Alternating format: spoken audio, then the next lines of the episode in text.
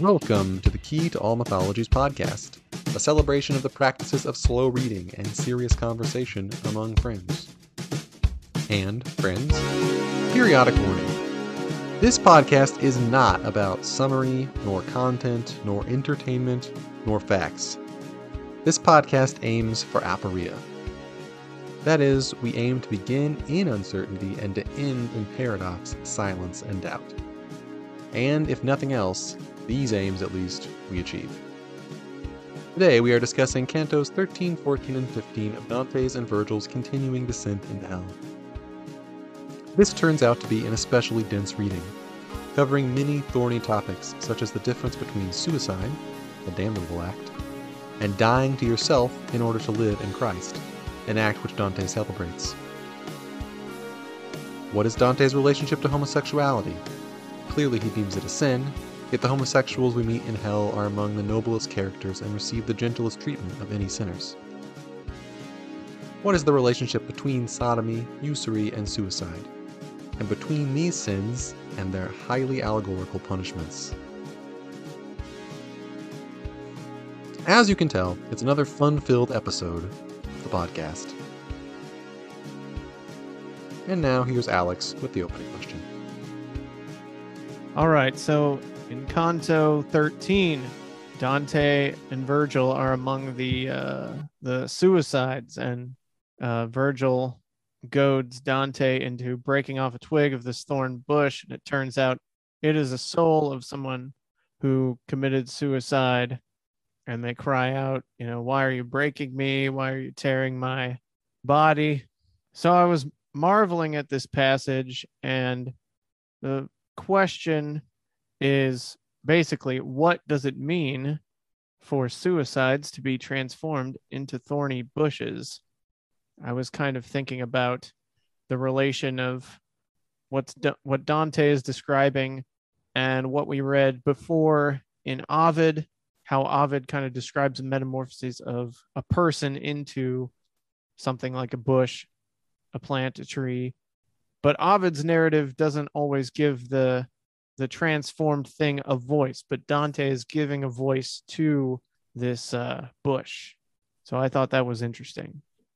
It um, uh, yeah. happens in Virgil as well, right? In the Aeneid, there's a very similar incident where Aeneas breaks a thorn bush or some kind of bush, and it's uh, I can't remember the kid's name, but yeah, he's, he asks Aeneas, "Why? Why are you breaking me apart and causing me pain?" It's when, isn't it when they try to build the new Troy and there are all those plants in the ground that are sort of like bloody mm-hmm. and they're like the deceased or something, like, "Ow, leave us alone." Yeah, it was like a, specifically the bush that spoke to Aeneas was some, like the prince, somebody's, the son of a king who tried to go there to build a city before and was, I can't remember the details, but was transformed into a bush as punishment. Anyway. Um, well, let's let's think. What, through so this. Can, Go ahead. What can we can we concisely state what we think the opening question is? Yeah. So so what is the poetic justice in having a suicide become a tree, a bush? Okay. Is that about right, Alex? Yes. Okay. So let's think through this character, starting in line. Well, should I just should I just read some of it? Go for it. All right. Well, I'm actually I'm just gonna.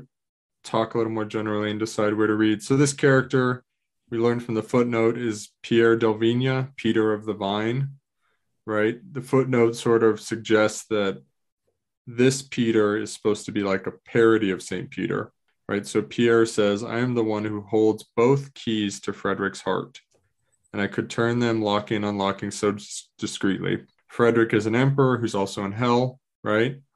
Uh, in the Gospels, Peter gets the keys to the kingdom, right? Christ says, "I give you the keys to the kingdom." But this Pierre has the keys to this emperor's heart.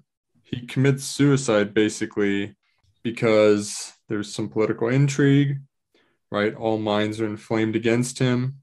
Then he says, "My mind and scornful temper, hoping by dying to escape from scorn, made me, though just, against myself unjust. By this tree's new sprung root, I give oath. Not once did I break faith with my true Lord, a man so worthy of honor. If one of you goes back into the world, let him restore my reputation, which helpless lies beneath the blow that envy dealt it." So we really get the notion that he committed suicide because he cared too much about what other people thought, right? He was, he was canceled, or whatever we'd say in modern vernacular, and that led him to take his own life. And then skipping to line ninety-four, when the ferocious body, Pierre explains, when the ferocious soul deserts the body after it has wrenched up its own root, Minos condemns it to the seventh gulch. It falls into the forest in a spot not chosen, but flung by fortune, helter-skelter, it fastens like a seed. It spreads into a shoot, then a wild thicket. The harpies feeding on its leaves give pain, into that pain a mouth. We will come to claim our cast-off bodies like the others, but it would not be just if we again put on the flesh we robbed from our own souls. We hear, we shall here drag it, and in this dismal wood our bodies will be hung, each one upon the thorn bush of its painful side. And so, I mean, at a basic level, right, we can add, we can say they don't have bodies in the afterlife because they treated their bodies poorly, right? That's the poetic justice of you cannot be embodied, um, but you must be in a tree. What's interesting about that, right, is uh, bodies hung in tree is a sort of, and even the thorn bush, right? Christ wears a, a crown of thorns, and bodies being hung in trees is the prophecy about Christ. And so there's this sort of weird, counterintuitive, maybe even resonance, that somehow there seems to be Christ-like imagery used to describe these people, right? Which seems sort of shocking at first. Yeah, it's like a, it's a mimesis. They they have to symbolize the event, the redeeming event, the redeeming sacrifice. The act, their sin, suicide, it it sort of profanes existence, right? Yeah, yeah. Uh, Christ died that they might live, so they chose to die, and now they have to sort of symbolize Christ's sacrifice by being a, a thorn bush on which their own cast-off body hangs eventually. Mm-hmm. Well, and there's a couple, yeah, that's good, Alex. And there's a couple things that are strange to think about here. One is Christ is really clear in the Gospels, right? No one takes my life, I willingly lay it down, right? And then, and and the other thing, so in some sense, and I, I say this without any attempt to be sort of profane or heretical, but in some sense, right, Jesus goes on a suicide mission to Jerusalem. He knows he shouldn't go back there.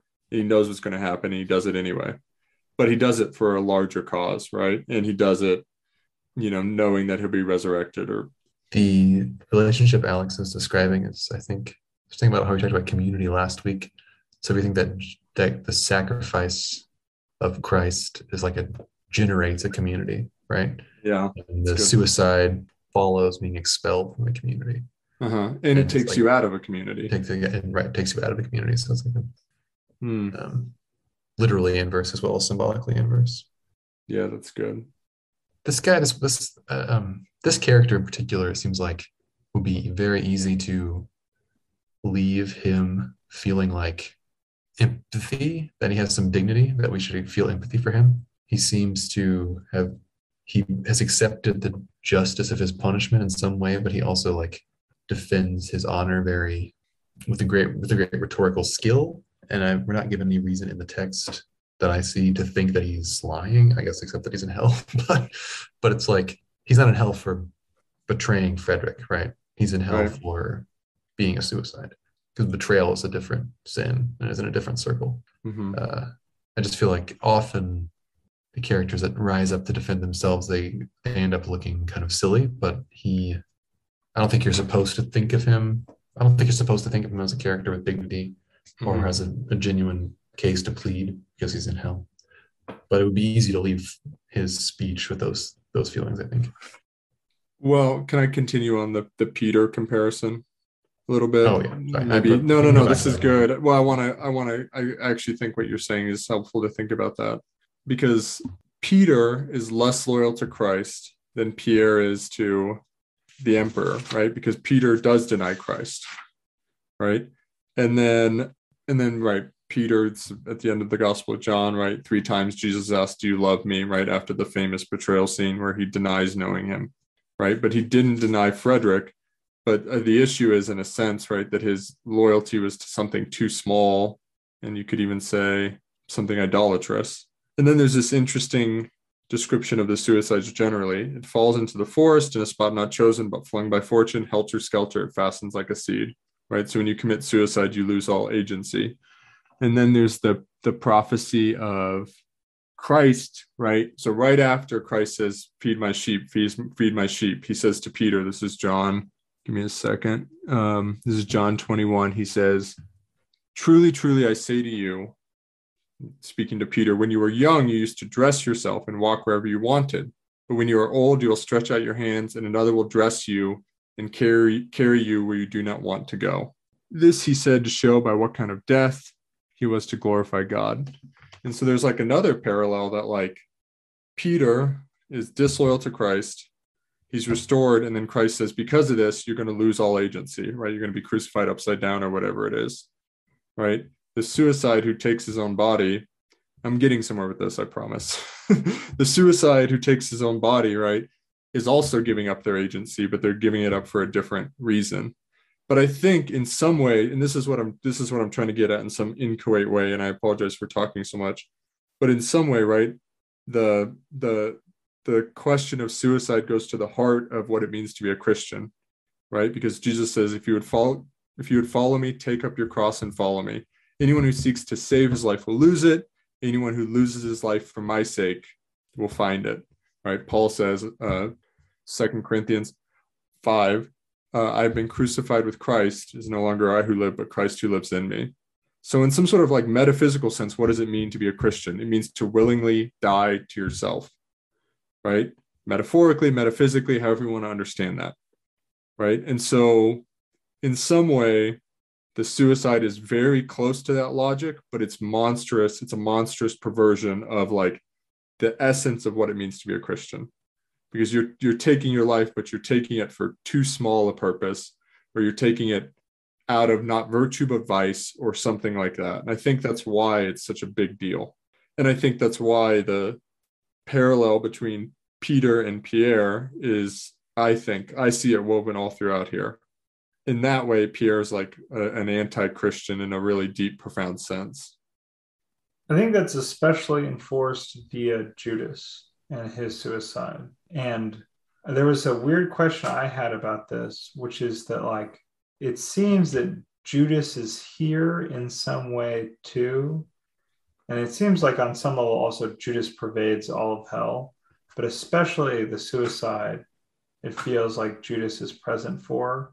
Since all of these suicides will take on the appearance of the arch or the arca suicide Judas at, after they get their bodies back, because right now they're just these tortured trees. Ah, that's right. During Judas, the second, Judas hung himself from a tree. Right during the yeah. second coming, they'll all get their bodies back in a perverse way, which was that they'll be hanging. Their bodies will be hanging. And their, the thorns of their tree will lash their bodies forever. And so they all become Judas-like in form at the second coming, even though Judas's true sin isn't even suicide. I thought mm-hmm. that was, I was, I don't, I couldn't play with that too far, but that's just, yeah. Hmm. That's good. So my suggestion was the, the problem with suicide is they give up their life, but they give it up for the wrong reason or to the wrong thing. In brief, after all that talking, I think that's kind of right. But what would, does that seem like the right way, or is there a more precise way to articulate what I'm getting at here? I think, I think it's got to be right. So Frederick's in hell for heresy, and Pierre has said, I gave even my life up to Frederick, right? When Frederick renounced him, he had nothing left to live for, so he threw his life away. Now, of course, the difference between God and Frederick is the king. God never renounces a true Christian, but for Pierre, the logic is is perfect. It's a perfect image of that, right? Like a devote like, themselves to like king country, and that's like a, another like you know we talk about these like noble ones in hell. I think Pierre is definitely one of those I- images, and then we'll talk about um, the guy who lies in the the pit. He's a blasphemer, right? Later. But yeah, so he he's he's noble because he devotes himself wholly to a cause, uh, and we saw that with um, not Francesca Ferrara was it Ferrara, who's the heretic? Farinata. Farinata, right. He's devoted wholly to a cause and therefore withstands hell more. Here, it's pretty clear that Pierre is in pain, so he doesn't have that like stoic magnanimity or something. But he has, he retains noble speech and, and like praise. The problem is uh, that doesn't, I can't yeah. rescue you from hell. Right. That's something that I was thinking about, like rhetoric survives, like high rhetoric survives in hell. You know, it's kind of an interesting feature. There's a very, um, it's almost like Augustinian disdain towards rhetorical skill, you know, with relationship to these to these characters in hell. By which I mean, you see characters deploying what appear to be noble sentiments, but are actually like selfishness or pride or something, some sort of sinful motivation that, that's then transformed through rhetorical skill to something that sounds more high-minded. And isn't isn't that, Adam, I mean, isn't that Augustine's exact problem with rhetoric? Yeah, that's that's, that's, that's why it would be pervasive in hell, right? Yeah. Yeah. yeah. Trying to spell out the idea of it being Augustinian. I was going to say, oh, yeah. The, it's interesting you brought up the um, death in Christ thing. It's like the, I'm trying to think how to phrase this. So the, I was trying to think about like how, actually, I was trying to think about how Paul would want to talk about this as like a kind of, as a kind of disdain for the earth, or like a hatred of the body or hatred of life or something like the... Paul, the Christian podcast member, not the apostle. Go oh, yeah. on. Paul, sorry. Mister Jacobs, our esteemed, our esteemed, our esteemed peer.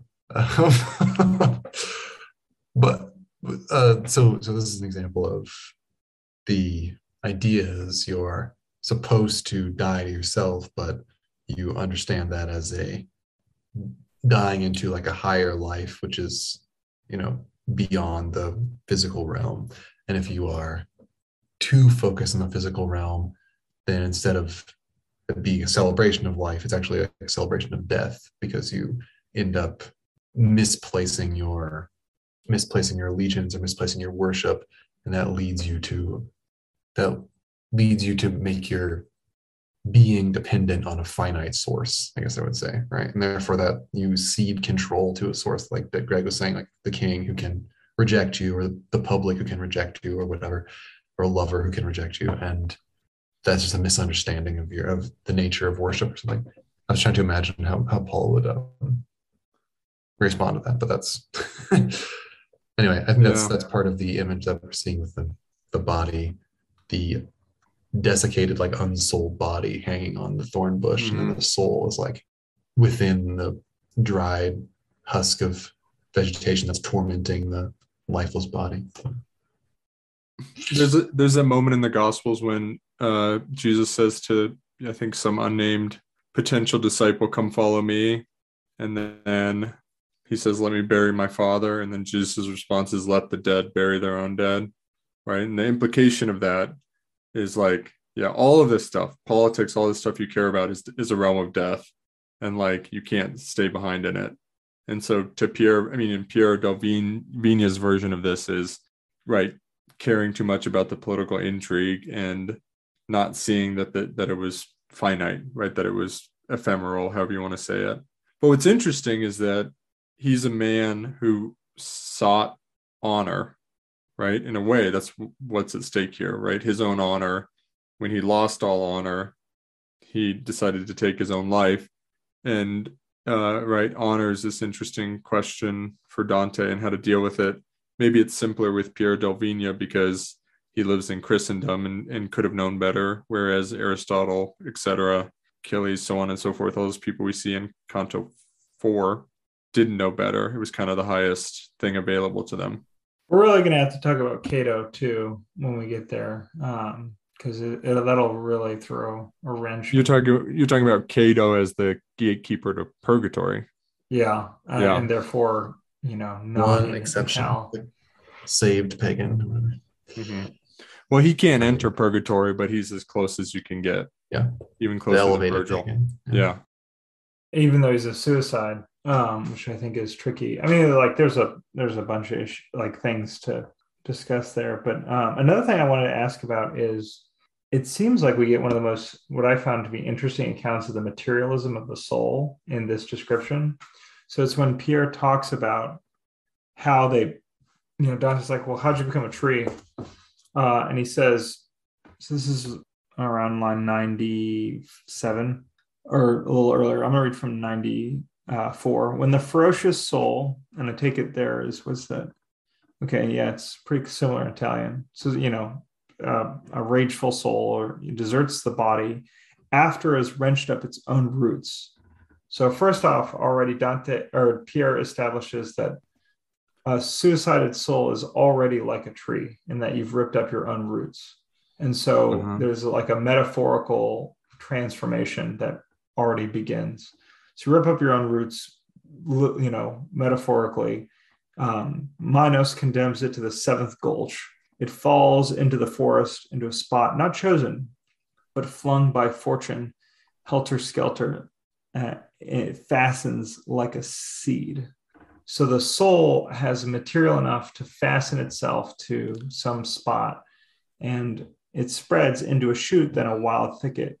The harpies. Can I can I pause you for a second, Greg? Yes. Um, right. We just read De Anima by Aristotle, and he's really in. Well, the soul can move. Well, there's a real question about like how the soul can move, right? But this soul, right, it's flung and it can't choose a spot, at least in part. I think the soul still has desires. I think Pierre's speech shows that it still has desires, right? But it can't move because it lacks the vehicle by which to move, which is the body. Longfellow's line right there, by the way, is they're flung by fortune like a grain of spelt, it germinates, which is pretty good. It's very, that's grain very close spelt, to the, it germinates. Very close to the Italian. Um, but um, I don't know. I'm not sure about that, Elijah, because it grows. It has, the soul has the property of growth in in death. Um, and then we've seen the other souls detached from their bodies run around. But growth is not movement. To Aristotle, it is. It wasn't Aristotle. It was. It was one of the four. Yeah, yeah. yeah. And but then, if I if a seed grows, right, it's there's something. I have to think. Go on, carry on. Well, so, so the, I guess what I was struck by this is it's almost like an Epicurean account, but the difference is that in Epicurus, he's emphatic. The soul dies when the body is dissolved, whereas here it seems like the soul separated from the body lands and can do its own thing. Um, so it spreads like a shoot, then a wild thicket. The harpies feeding on its leaves give pain, into that pain in mouth. So you can definitely feel pain without your body, right? We will come to claim our cast-off bodies like the others. Um, but it would not be just if we again put on the flesh we robbed from our own souls. Here we shall drag it. And in this dismal wood, our bodies will be hung, each one upon the thorn bush of its painful shade. So there's this like divided pain too. The pain that the tree feels as the harpies devour its leaves, and then the pain that the body feels that the thorns of the soul itself inflict upon the body. I just, I, you know, I don't know what what that is, but it's an incredibly striking to me as a corporeal account of a, of a soul or material account of a soul, even though it's certainly immortal. What does he mean when he says on one oh two, the harp one oh one to one oh two, the harpies feeding on its leaves give pain into that pain a mouth? What does it mean to give a mouth to the pain of the soul? The Latin is fenestra, which I think probably has something to do with window, right? To defenestrate is to throw somebody out of a window. Pain mouth. So you don't think it's the meaning is that the kind of like pain is the ever-present condition of hell, and it's just localized in the mouth of the harpies in this case? I I thought it uh, had ahead, some sort of relation to. There was like a murmuring that Dante heard, and then when he breaks the bush, the bush really cries out and affirms that it that it's these mm-hmm. thorn bushes that make the sound. So I don't know if the harpies disturbing the bushes is just meant, you know, they rip these leaves, and that causes pain for the soul, and then the souls cry out in pain, because I suppose otherwise, if they were in this, if they became a thicket and they resided here in the gulch and they were undisturbed, they wouldn't have any pain to cry about. So It's like so, a, so you're reading it, Alex, as like give voice to that pain or something. That somehow in their in their hell there must be like this further torment as they w- await this final pilgrimage. You know, at the after the rapture, they have to reenact in their own way the uh, crucifixion by dragging their corpses back down to hell and hang them on their own thicket. So in the meantime, they they get their branches ripped by harpies and have to cry out in pain. Mm-hmm. That's how I'm reading that. So reading just thirty-one to thirty-three. Uh, okay, go, so go it's ahead, like Adam. The harpies feed on the leaves, and when they bite the the bush, they create pain, and they create the create the mouth by which the bush cries out in pain. So it's like the harpies are. So it says so. Longfellow says, it springs a sapling in a forest tree. The harpies feeding men upon its leaves do pain create, and for that pain an outlet. Uh-huh. It's like that every time the harpies cause them pain by feeding on them, they also create a new outlet for them to cry out in pain. So it's like a new hole that yeah. the, oh. their screams will emerge from. Yeah. Ah, that's great. That's right. That's great. Because that's got to be what it is. Let's jam right, on this. When he... Okay, let's go back to when he breaks Jam. the twig. That's thirty-one to thirty-three. At thirty-one, then I stretched out my hand and plucked a twig from a tall thorn bush, and its stem, the stem of the twig, cried out, "Why do you break me?" And it ran dark with blood. It cried again, "Why do you tear me?" It's so, like okay. It's interesting because it's like there, there are all these creatures in hell that are crying out all the time, but no one is there to care or interpret them, their sounds, or pay attention. It's like Dante provides them with a foil for to like make their sound have meaning again or something. Otherwise it's just kind of a meaningless roar of suffering. Mm-hmm. Right. So if we imagine a uh there's so much interesting here. This is such a bizarre way of thinking about it. So if we imagine a soul coterminous with the bush, that bush grows up, nothing has yet broken it. It mm-hmm. maybe doesn't, maybe can't speak yet, right? And then a harpy or a human in Dante's case comes up and breaks it. And then that the pain that is contained within the bush can now spill out into the world. And if we imagine the break, right? So the part that's broken off is no longer soul, right? I think. But the part that uh, mm. the part of the bush that's the central part, right, has soul, and the soul sort of spills out through all the holes inflicted, all the harms which create holes inflicted mm. by others. Well, I was thinking like part of the pain is that they want to communicate their pain, right? Uh-huh. And there's no one to hear. Yeah, that's certainly relevant to modern ways of thinking about suicide, right? Uh, yeah, that's good. That's right.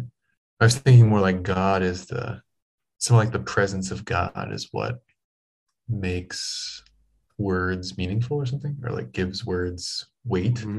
And once that's removed, it's just a howl, like kind of a meaningless howl. And somehow, I guess thinking of the giants later on is cool because I, I love that thing with the giants that can only bellow nonsense phrase words, but that'll come later. But um, yeah, somehow like there's, because Dante's voyage through hell is ordained by God. I don't know. He's like this little. It's like mm-hmm. this little cone of meaning around him when he passes through. It's like all of a sudden there's beautiful rhetoric floor, floods hell briefly and then like, mm-hmm. dissipates again. I hadn't uh, thought about that before. I want to sort of like say how interesting that thought is, Mister Keck. Uh, yeah, I didn't think about Dante encountering these people and that. You know, this is like their only, the only opportunity for these shades to make a meaningful speech that can be remembered by anyone mm-hmm. since Dante's a visitor. Right. So Vir- Virgil says to Pierre, this is line fifty-one or fifty-two, "Now tell him who you were so that by way of recompense, he may revive your fame up in the world where he's permitted to return." Right. So one reason When, well, and just backing up a little bit, I mean, that's a really interesting, provocative idea. It's almost like parallel to the idea in modern physics that the observer changes the thing observed, right? And and I think this has got to be true in some sense, Dante's presence in hell sort of makes it appear in a certain way that it wouldn't appear otherwise. That's basically your point, right? Yeah, yeah. Or kind of what you're thinking towards? Yeah, yeah. No, for certainly, yeah. I also kind of think like part of the pain of being in hell is just like the is like loneliness, right? Mm-hmm. There's yeah. kind of a, a final loneliness in hell, and that is ex- probably expressed in like the inability to communicate your suffering and your loneliness. It's one of the forms of suffering, one of the forms of punishment. When Virgil's speech here, he may revive your fame up in the world by way of recompense, right? In some ways, that's precisely Pierre's torment, right? That he was filled with scorn in the world.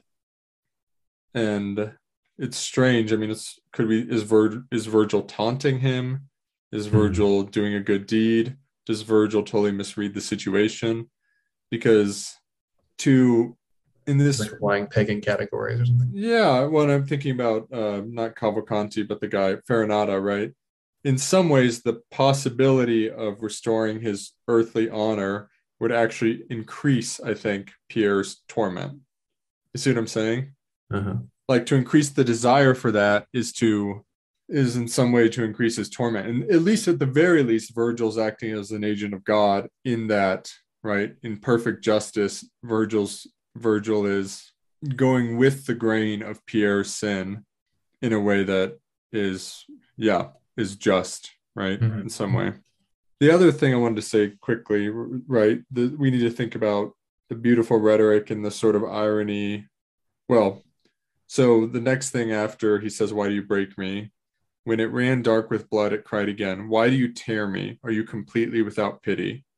This, in a certain sense, this is nonsense, right? In the sense that Pierre seems to totally not identify the irony here that he's in hell for harming himself.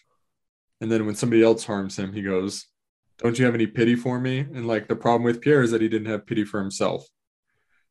Right. And so in some sense, I mean, I wouldn't push this too far, but in some sense, like the the speeches of Francesca and Farinata and Pierre, in one sense, they're beautiful rhetoric. In another sense, they're kind of complete nonsense. Right. They're they're babbling that's distorted by lack of self-knowledge or sin or something such that they're kind of all a little bit ridiculous, or at least ironic. I think that's right. They make their case, but they they don't really have. It's not like the tortured souls seem to learn something from their fate. I mean, I guess the best example was that one fellow who's standing in his coffin, the the taller one, the tyrant. Yeah. He he's still the same in his torment. And maybe that's That's true again of this shade, Pierre. Yeah. In his well, uh, bush. Well, at a fundamental level, hell is not about learning, right? Learning doesn't become relevant yeah. till we get to purgatory. I guess right. the main thing uh, that the only the only revelation is that I was wrong, and here's mm-hmm. my sin. And apparently, in the judgment, he learns about what the what the final. part of the judgment, uh, the final part of the punishment will be that after the rapture, you will reclaim, you'll reclaim your corpse and drag it back down to hell and hang it on your thorny bush, where your your shade will retreat within the bush again. Do you think he, uh, Alex or anyone, do you think he fully understands that he's wrong, or is there some error in his understanding? Greg, you were going to say something also. We could go with your inquiry. No, so this actually hits upon it. So it's so he describes what he's going to do in the second coming, right? "Here we shall drag it, and in this dismal wood our bodies will be hung, each one upon the thorn bush of its," and then the Italian sua, its own, you know, painful molesta shade. Oh. Um, and that's his last word, is molesta.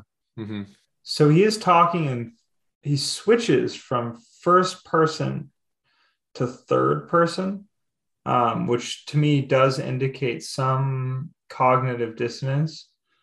At the same time, the last, and that's the last word, you know, this beautiful poetic speaker, the last word he gets is molesta, like the, the torture.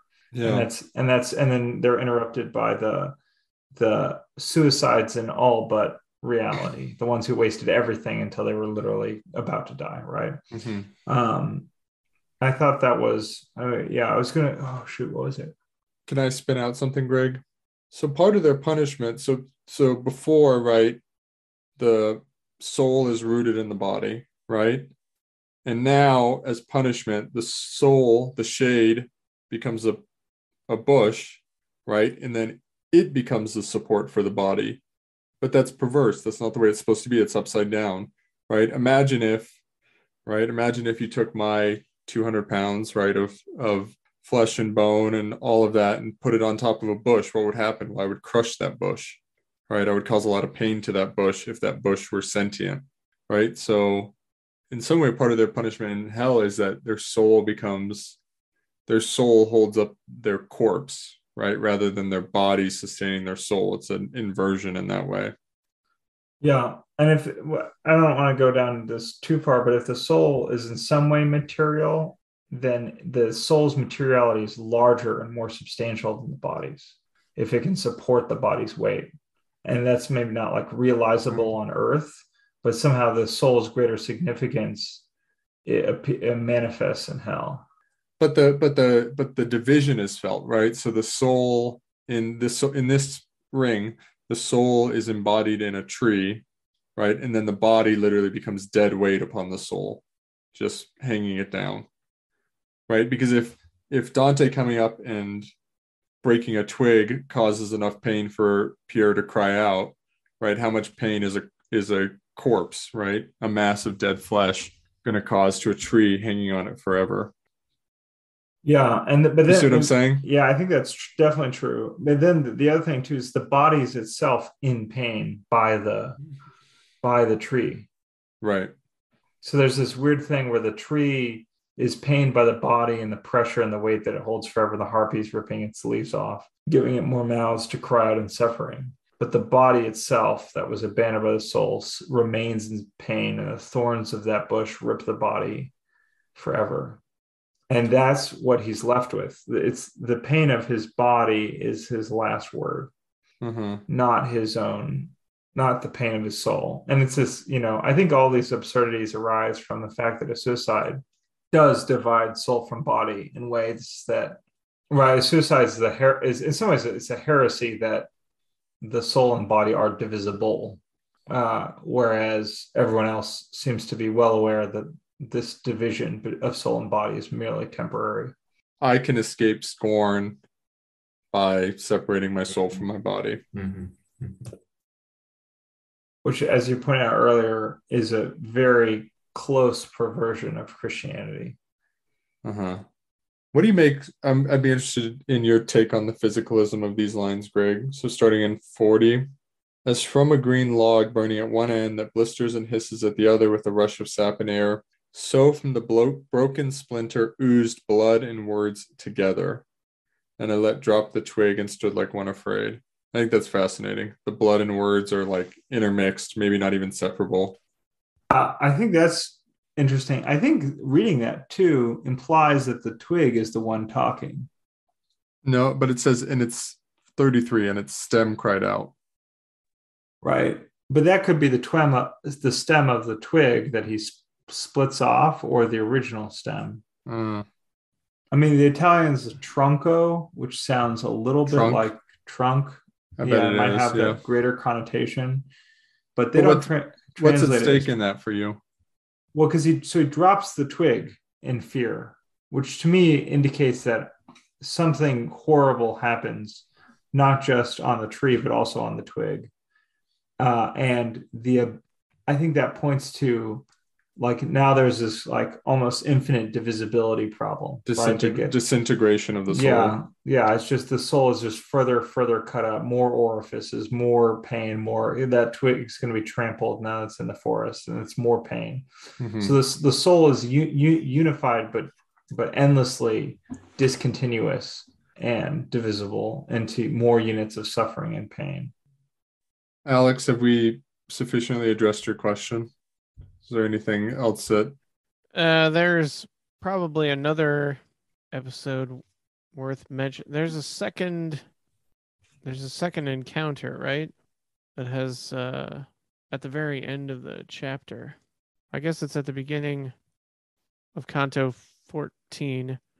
Urged by the love I bore my place of birth, I gathered up the scattered leaves and gave them back to him who had by this time spent his breath. The bush asked for the leaves back. Dante gives the leaves back. There's this moment of the bush caring about its hell. Its scattered sort of parts. Flesh. Yeah. Right. Where where the reason it's there is it it was completely careless with its body on mm-hmm. Earth. So now it has this sort of psychological uh, fixation on its bushy body, its weird, hellish corporeality as a bush. Yeah, yeah. So, well, that's kind of, I mean, it's sort of somewhat parallel to Pierre being outraged that Dante would harm him.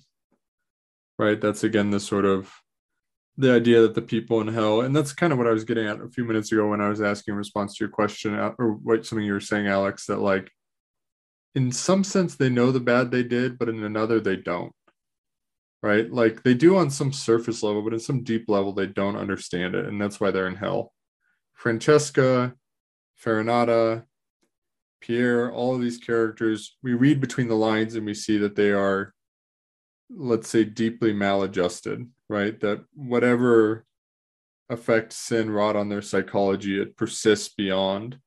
What's somewhat ironic about this, the suicides, is that the maladjustment expresses itself perhaps in a in a delicacy about the self. But I mean, even if we think about Pierre, right? Pierre does not, and nobody has up to this point, Pierre does not ask, "Can you help me get out of hell?" He does not quite express remorse, but he really says, well, if you could go up and defend my reputation, that would be great, right? It's such a perverse concern to have. At the, if he really understood why he was there, right, then then he would recognize that still wanting that, that wanting that is a foolish thing at best. Mm-hmm.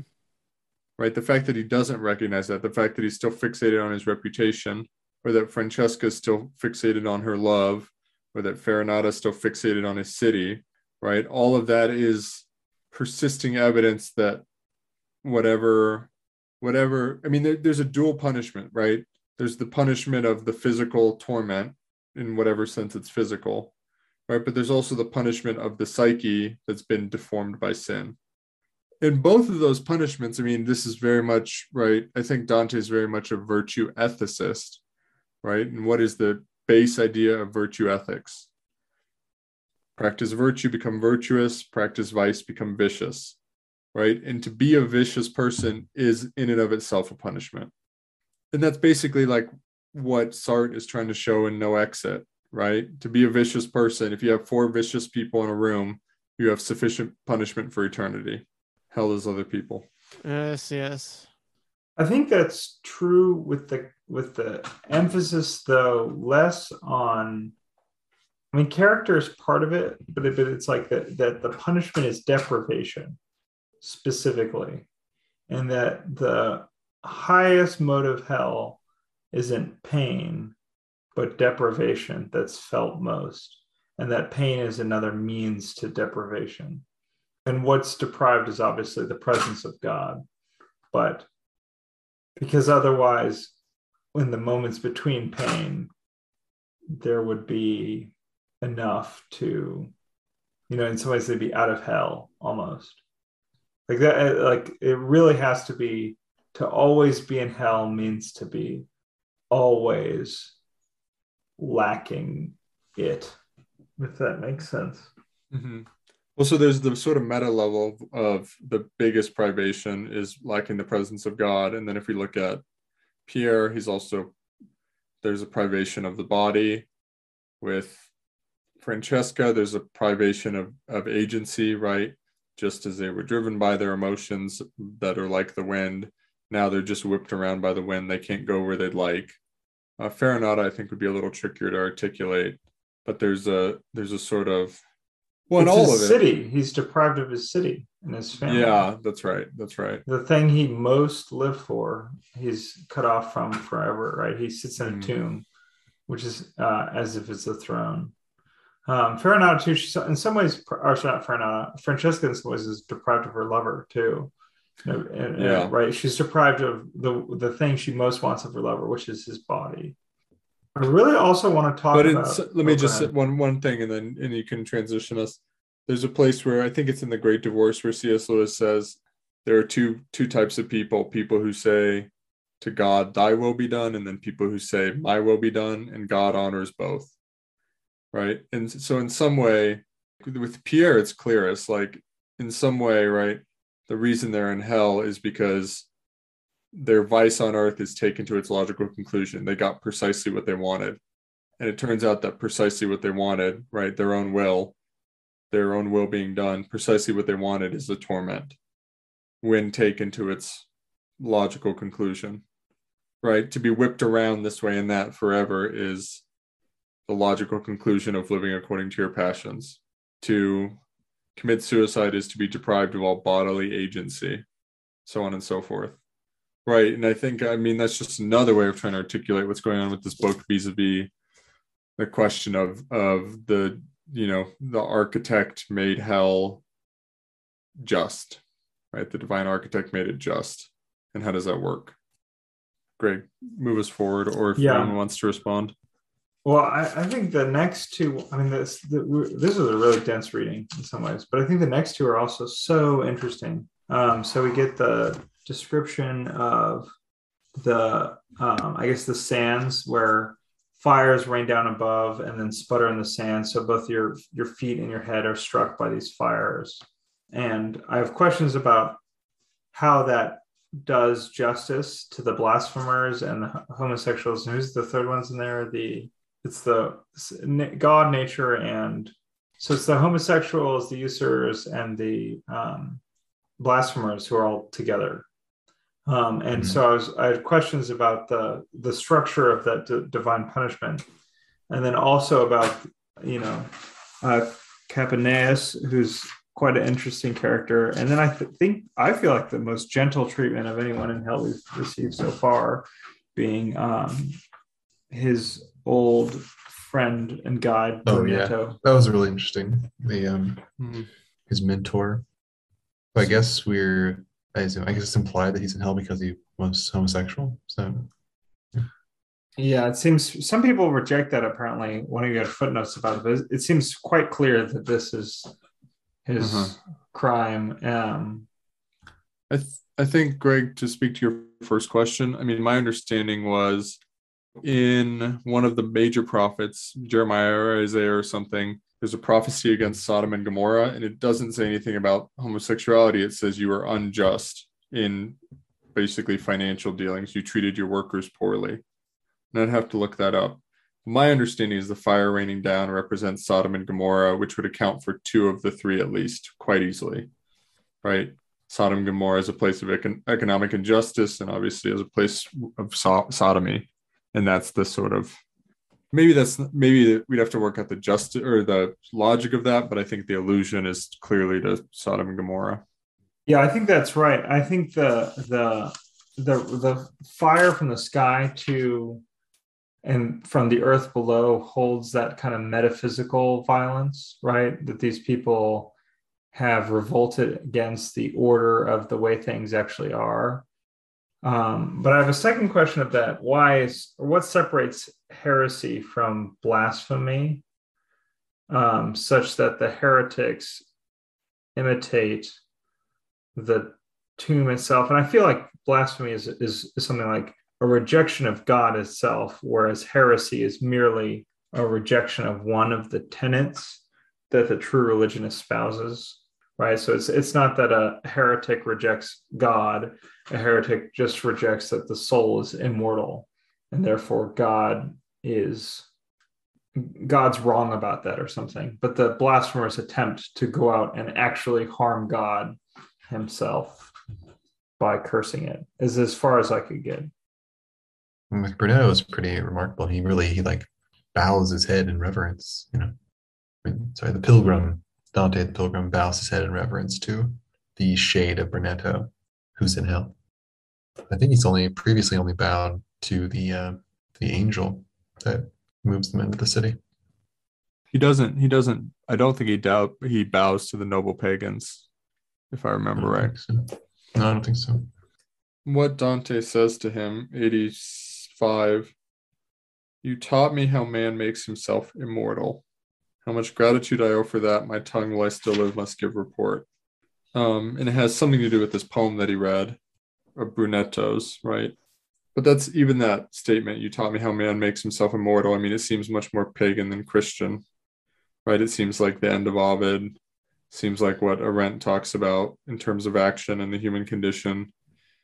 Um, I mean, even the phrase man making himself immortal, I guess you could think of it as like theosis in the, in the uh, Eastern Orthodox tradition, but it doesn't seem very Christian generally, right? Yeah. But something, something to do about poetry and how it works and what it does. Which means like Brunetto and Virgil are probably the best points of comparison here. And he doesn't say that about Virgil. Yeah, I think that's certainly true. So I think part of it is, um, I found the footnotes really helpful on this. They talked about how their, their thinking was something along the lines of, well, Dante accomplishes his Christianity most by means of poetry. And so becoming immortal through poetry is also becoming immortal in the truest sense for Dante, because he has that alignment. Um, his Christianity is his poetry. His fame is going to be his Christianity in a way that it's not theologically true for all the other Christians. So I think that's pretty crucial. I think the other thing too is that Virgil can't, Virgil's his guide, but he didn't teach him poetry in the same way, because Virgil doesn't write in vulgar Italian, right? And and it's there's something about the dress of the poem in Italian poetry that makes this hinge for Dante, and, and it makes Brunetto such a crucial figure. It's tempting to really just take it at face value, right? And think that here is a man that Dante genuinely admired and and was impressed by, who was nevertheless was nevertheless a sinner and was unable to overcome his his sin, I guess. And you just see that that kind of ambivalence reflected in the. I mean, Greg's certainly right that it's he's he's by far and away treated treated the most tenderly of any of anyone we have encountered so far. I think there's a sort of in resp- I mean, in response to your thinking, Adam, there's a sort of question about how ruthless Dante is in his application of what he understands to be the Christian logic, right? Because I could read this moment and go, well, yeah, he's still a pilgrim, he's still a sinner, and so he still has, and remembering that Dante's a medieval, right? Hmm. So I could read this and go, okay, Dante the poet wants to see how Dante the pilgrim is still a sinner because he's he's treating his teacher with kid gloves, right? Because because he has some personal connection to him. And in that sense, he's misaligned with God, right? His sense of justice is deficient relative to God's. And when Dante, if Dante were perfect, right? If Dante were fully what he ought to be, fully virtuous, he would walk through hell and never feel pity and go, that's right, that's right, that's right, that's right. Mm-hmm. Right. So that's version one, where Dante, mm-hmm. where Dante is like rigor in like a Thomistic, in a Thomistic way, and by that I mean with like a sort of Thomistic rigor and relentlessness, is just in a literary way sort of applying these theological convictions, which I think he truly held, right, in this really fastidious, ruthless way. The other way of reading it, which, because you were sort of talking about reading it at face value, the other way of reading it is Dante has the theological convictions I'm talking about, but he's really trying to portray their complexity and work out their complexity for himself. In other words, how can I both love this man and he is a sinner? And I think the question is something about, again, the distance between Dante the Pilgrim and Dante the Poet, and what we think Dante is trying to do in this poem as a whole. And I think both readings are supportable, actually. Yeah. Does that make any sense at all? Yeah, sure. Because we do have the, you know, the example from, I think, what's Canto six, where he shoves the one, the political, political enemy, enemy yeah. from Florence back into the boiling blood, and says, you know, I'd love to see this this man torn apart over and over again. And Virgil congratulates him on on his uh, sturdiness of character. So it's not he's in, it's not like Dante the Pilgrim is incapable of that, of feeling that kind of way towards these condemned souls. It's hard for me to imagine that if there wasn't some kind of empathy intended, you would get these precise little portraits like this, you know? I mean, you could, I understand theologically why the self is still intact in hell, but I do think you could imagine uh, much less, um, a hell that is peopled with much less, you know, fully realized people, you know? There even are uh, the uh, excessively greedy shades, right? They're all indistinguishable. You can't, they don't get to say anything, and they don't, none of them stand out because their sin has made them all the same. You can imagine that logic being applied to all of hell, you know? Mm-hmm. Not that we really say what, it's just hard for me to imagine that, that Dante didn't know that to render human people so precisely and fully and colorfully in this way would, would generate empathy in a reader, you know? He literally says, were all my prayers answered, you would not be banished from mankind. About, About Brunetto, right. Yeah. It was an astonishing line in a very deep pit of hell. Right. We're we're, right. we're we're not like halfway here. Like we're in the seventh circle, the final ring of it. Yeah. Um, and it's all, you know, there's not a lot of room for it to be much worse. And he, you know, in some ways, I, I can't tell though if he's, when he says that, he's asking for judge, God's judgment to be overturned, or if he's simply asking for Brunetto's inclusion among the pantheon of men, but still in hell. Like, I wonder if there is this Christian love that can pervade hell, even if it's just that a person in hell be suffering endlessly. Because in some ways, like, hell is, is not being condemned from mankind, right? It's, it's, he, he's in the, he's literally called as part of a troop. He's in the company of mankind eternally in hell. And it seems to be a pretty, you know, collection of very interesting, elevated people, all of whom possess this sin. Will you say that last part again, Greg? Oh, so, so, all right. So Dante says that really shocking line, if all my prayers were answered, uh, you would not be banished from mankind. So the obvious question is, is Dante asking for God's judgment to be reversed? Um, and on some level, he obviously is, right? And as a pilgrim, that makes sense. It's not, you know, mm-hmm. literally possible that a pilgrim might at some point wish the opposite of God's wish. Right. But I wonder if there's a harmony to Dante's question, which is that hell is not, the punishment of hell is not banishment from mankind, but banishment from the presence of God. And hell is precisely people, like it's extremely populated.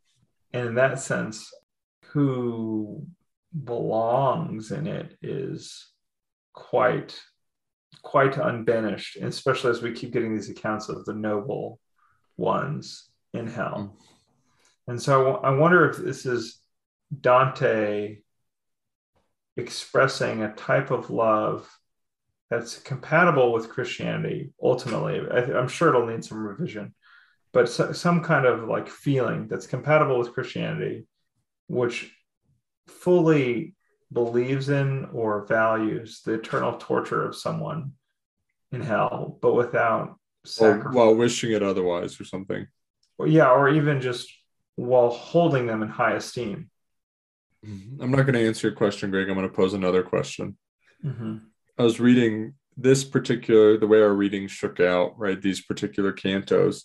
It's interesting. The two sins here are two sins that have a, a sort of very, or yeah, they're two sins, according to Dante, that have a really special status in today's society, right? Like, so if we say homosexuality, if we just broaden that and say, you could include like transgenderism, homosexuality, you know, queerness generally, all that sort of stuff, that those would all fit under Dante's rubrics of using the body in a way other than it was intended, right? In a sort of strictly Judeo-Christian teleological sense. And then suicide.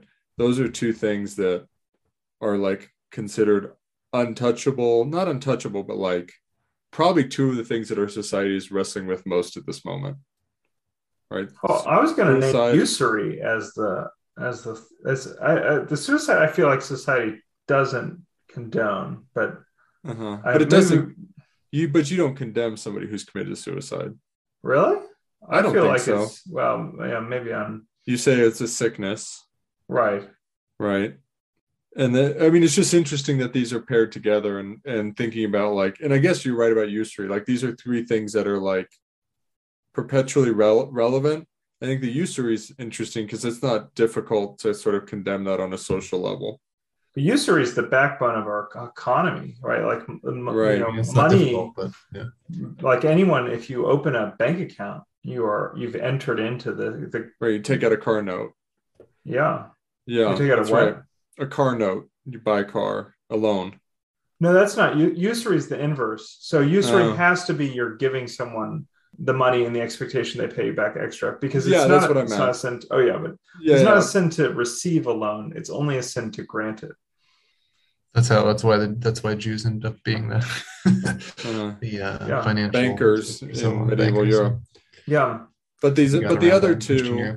I mean, the other two sort of sexual practice generally, let's say, and and suicide are considered so highly private in some sense that it's very difficult to say anything about them in a public square. Like for me to comment on somebody else's. Right. Well, I think that's, that's just cool. interesting. I don't, I don't have anything to say. I'm just interesting that those feel like two lightning rods in our moment. Yeah. Well, it seems like a lot of the sins, I guess if you think about the way that we still, we've inherited a Christian ethical system, and we still more or less abide by what I would consider Christian ethics. But if you think about the catalog of sins here, the ones that when you take away something like, yeah, like the proper use of the body, right?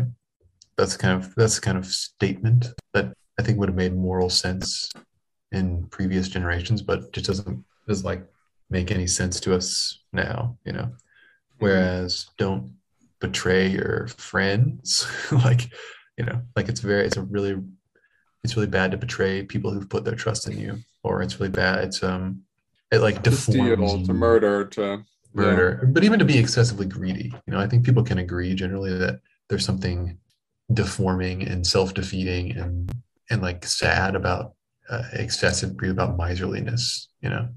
Even I think that ultimately that's still premised on a kind of Christian ethics, but you know, this is not. I guess this is not. Not not sure what I'm trying to say here, but you see what I mean. These sins seem dependent on a kind of conception of nature, a strong sense of, of the concept of nature that we uh-huh. we don't have, whereas many other ones don't seem so dependent on that. Well, and by nature you essentially mean a teleology. Mm-hmm. Um. Anything else we need to say? I mean, we didn't exhaust these, but I feel like I have a I have a treat for you all. So I was on vacation this week, so I read one of Kant's pre-critical works. Mm-hmm. Uh, I finished reading Dreams of a Spirit Seer. So I, I picked it up because it's like, what what is Kant talk? He's talking about seeing spirits. Or, or people who have seen them and stories that they have. He does sort of a case study on the religious figure, uh, Emmanuel Swedenborg. His work has to do with his visions of the spirit realm. Right.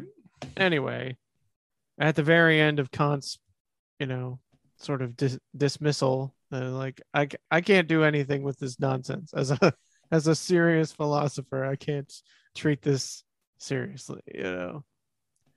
But the but the the question of the spirit realm and the problems of metaphysics, there there's some sort of kinship there. So I think that's why Kant wanted to treat it in whatever way he could.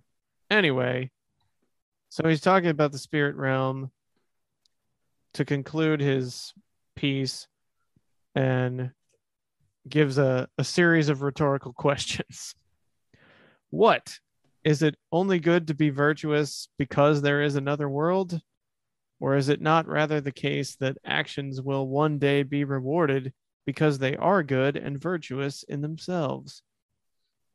Does not the heart of man contain within itself immediate moral prescriptions? Is it really necessary, in order to induce man to act in accordance with his destiny here on earth, to set the machinery moving in another world? Can that person really be called honest? Can he really be called virtuous, who would readily abandon himself to his favorite vices, were it not for the deterrence of future punishment? Would one not rather have to say that, although he fears to practice wickedness, he nourishes within his soul a vicious character, that he loves the advantage of actions which present the appearance of virtue, while hating virtue itself? And indeed, experience teaches that there are many people who, instructed and convinced of the existence of a future world, nonetheless abandon themselves to vice and baseness, thinking only of the means by which they can cunningly evade the future consequences which threaten them. But there has never existed, I suppose, an upright soul which was capable of supporting the thought that with death everything was at an end, and whose noble disposition has not aspired to the hope that there would be a future. For this reason, it seems more consonant with human nature and moral purity to base the expectation of a future world on the sentiments of a nobly constituted soul, than, conversely, to base its noble conduct on the hope of another world. He's not a Christian. It's just not a Christian. It's the presence so, of God. Kant does not care about that. Is Dante a nobly constituted soul? Is that... No, it's the, it's the inverse. This whole project is is oriented around the presence of God. And for Dante, uh-huh. that's an immediately accessible vision, right? Well, im- immediately in what sense, Greg? Well, ultimately, immediately, not uh-huh. um, maybe I not mean, currently. Yeah, I don't think the, I think Dante is both in some way, because in order to see God, your loves have to be rightly ordered, right? To be virtuous for Dante is to have rightly ordered loves. And the pilgrimage is that which rightly orders your love, and you're not fit for the beatific vision until you're virtuous, which is to say rightly ordered, loved. Your loves are rightly ordered. That being said, Greg, you're right insofar as virtue for Dante is a means to an end. It's not an end in itself. I think yeah, that's, I think not, that's, yeah, not that's certainly right. But no. I think I think Dante would say part of heaven is a virtuous person is not self-tormented in the way that the hell, the people in hell are. Right.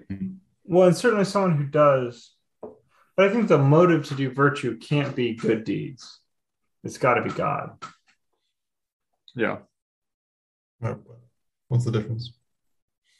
Saying God is good deeds is a complete annihilation of the, uh, of the, of like the other world of God, the afterlife. It just makes everything about this here and now, which to me is a, a deeply un-Christian idea. Thank you for joining us on the Quixotic Quest for the Key. Next week, we'll be reading Inferno sixteen, seventeen, and eighteen. Good night, and fare thee well. Good night. Good night. Good night.